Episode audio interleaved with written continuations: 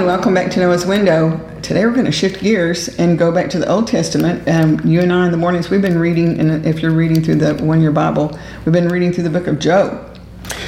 Job is a challenging book. Yes. And Marilyn, I, I, I don't want to like dig into any specific passage in the book of Job. There are forty-two chapters, and that's a whole lot to talk about. But I would really like to kind of pull back and take a wide-angle look at the book of Job. Um, in Job chapters one and two, we know that Satan comes to present himself before God in heaven with the other angels, even though at this point he's rebelled against God and been kicked out of heaven. And uh, he comes to sneer at God. And mm-hmm. basically his sneering involves accusing sinners on the earth. And so God sees him coming, and before Satan has a chance to accuse anybody, God just says, hey, have you checked out Job?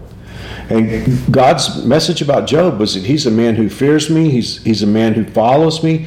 He's a man with a pure heart. So, you know, God says, Satan, before you start, I want you to think about Job. And Job just sneers at, I mean, Satan just sneers at God. And he says, you know, Job does, he doesn't serve you for nothing. And Job may have been the richest man in the world in those days. I mean, he had all kinds of herds and flocks. He had ten kids. They all got along. They would get together and have parties, you know, and uh, celebrate.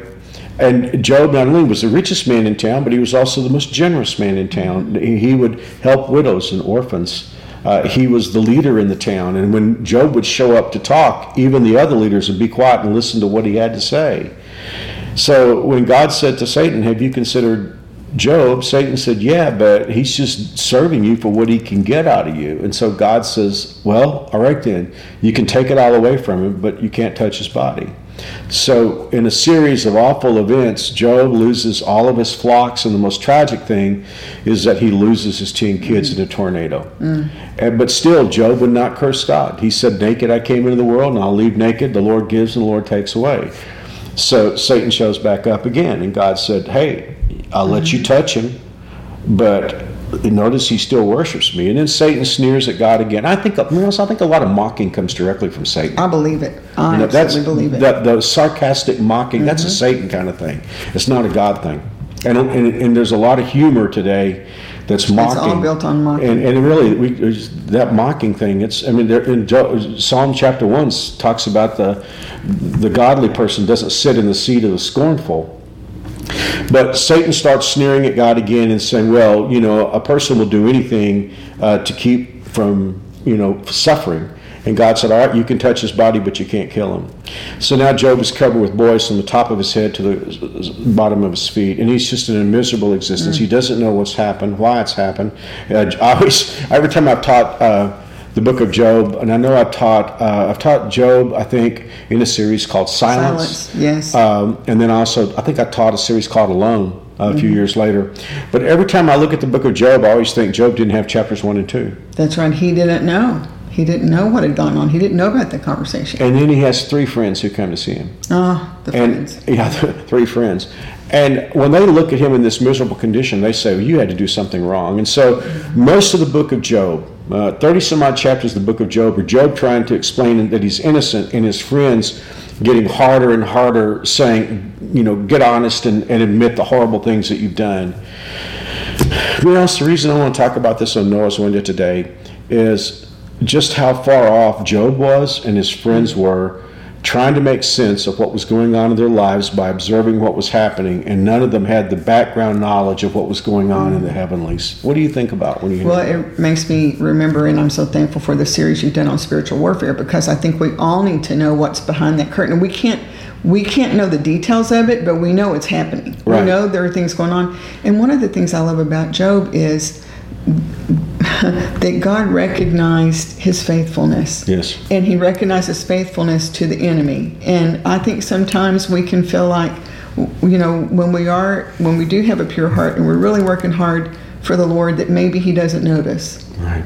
But anyway, I, there's so much there. There is so much there. And the thing that, you know, it's so sad because we're, we're reading through this book and we're kind of slogging through it. It's not uh, the easiest yeah. book to read. It's Job is just so desperate trying to figure out what, you know, why he's going through this. He's trying to say that he's innocent. And his, his friends are blaming him and accusing him of all these things. I think it's a good reminder for us, first of all, to not try to figure out too much from our circumstances. I mean, there are times when we can connect the dots, but oftentimes we come up with the wrong conclusion, and it's very clear that we should not judge what's going on in right. someone don't else's be one of the life. Friends. Don't be right. one of those friends. And again, you know, Job, I, I don't blame him for feeling like he was dying. It looked like he was dying, but really he was on his way to a glorious destiny because mm-hmm. God restored him, gave him back twice everything that he had. Mm-hmm. You know, all of his flocks were doubled. Now, it is true they only gave him ten more kids. And that's because the first he didn't lose heaven. the first ten; they were in heaven. heaven so God him. just yeah. blessed him with, with everything. But I, I want to just say it's important to remember that it, it's. It's, what's going on in our lives is not just down here in the, you know, on planet Earth. I mean, mm-hmm. there's a battle in the heavenlies. Mm-hmm. And I think about that when I think about America and the nation that we're in right now. And I try to pray and remember that, you know, Satan and his demons are doing everything they can to destroy America. And I just pray, God, may your host of, may your host, your armies of heaven, mm-hmm. you know, may you intervene. Which also reminds me of the scripture that says we wrestle not against flesh and blood. So, you know, we we just can't judge everything by what we see around us. We, we've got to really recognize the fact that there's way more to it. Well, the one thing that Job did prove, he proved it to, to you know, to all of us, is that, that there are people in the world who love God and serve Him from their heart. You know, mm-hmm. Satan thinks, and this is really important because, you know, the Bible tells us in, in the in the Corinthians that uh, we're not unaware of his strategies. Mm-hmm. It's important to know how Satan thinks. Satan thinks that you only serve God for what That's you can right. get out of it, and That's that right. nobody can possibly love God. He believes that. Mm-hmm. But when when a child of God, even going through adversity, proves that they will still worship God, Mm. then what a testimony that is. It finally shut him up, didn't it? it yeah, for a while. And I would just encourage our, you know, those that are watching or listening to Noah's Window, if you are with us in the uh, one-year Bible, or if you do, do go get your Bible and you start reading Job, and like Mark said, you can kind of slog through it, but hang on to the end. Yeah. You don't want to miss the end, because that's where God has something to say, and God sets things back in order. Well, you know, I don't know if we still have those old sermons available. We do. Uh, I'll try to link them below. Alone is an okay series, but mm-hmm. Silence, Silence. Is, Silence is the better one. It it's only three, like, three sermons, three? three sermons okay. long, and I, that was yeah. one of the biggest mistakes I made. I think I preached it back in two thousand eight, it was, maybe. It was a long time ago. Sometime back, but I, I only preached three sermons, and I look back and think I probably should have made that series longer. But mm-hmm. uh, and we even had a web page, I think, that went with it, like when God is silent. You know, God is silent dot com. Yeah, and people shared their stories. It was a very powerful series. Yeah, so it was. I don't know if they're even if they're even still are in existence. They may be prehistoric. I bet we can find them. Okay. The second message, for anybody that's going through a difficult time and you've got people that are like blaming you or, or saying it's your fault or trying to make sense of it for you, I remember the second series was probably the one that touched more hearts and lives than any other message in that series. I can't remember what it was called. I want to call it white noise or background noise or something I think, like that. Yeah. Yeah. It's been too long. Well, Marianne, this is a great day to pray for us because I think a lot of Christ followers feel like, at least in part, they're going through something like mm-hmm. what Job went through. Mm-hmm. And uh, we all have problems on a day-to-day basis, but there are seasons in our lives where it just feels like everything's coming apart. It does. Pray for us, please. Okay, let's pray. Oh, Father, thank you for your mercy in our life and um, for going with us through the valleys that we go through.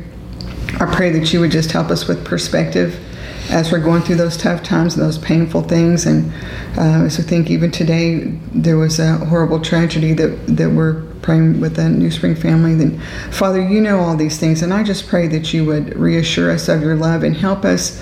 Um, we think about what Job went through, and it seems like bad things come in bunches, and we just want to be faithful in those dark days, and help us to remember that you do see and that you are going to take us through this, and that we have, uh, we can still be confident in your love and your mercy, even in the painful days. I just pray that you sustain us through that and help us to keep our focus on you.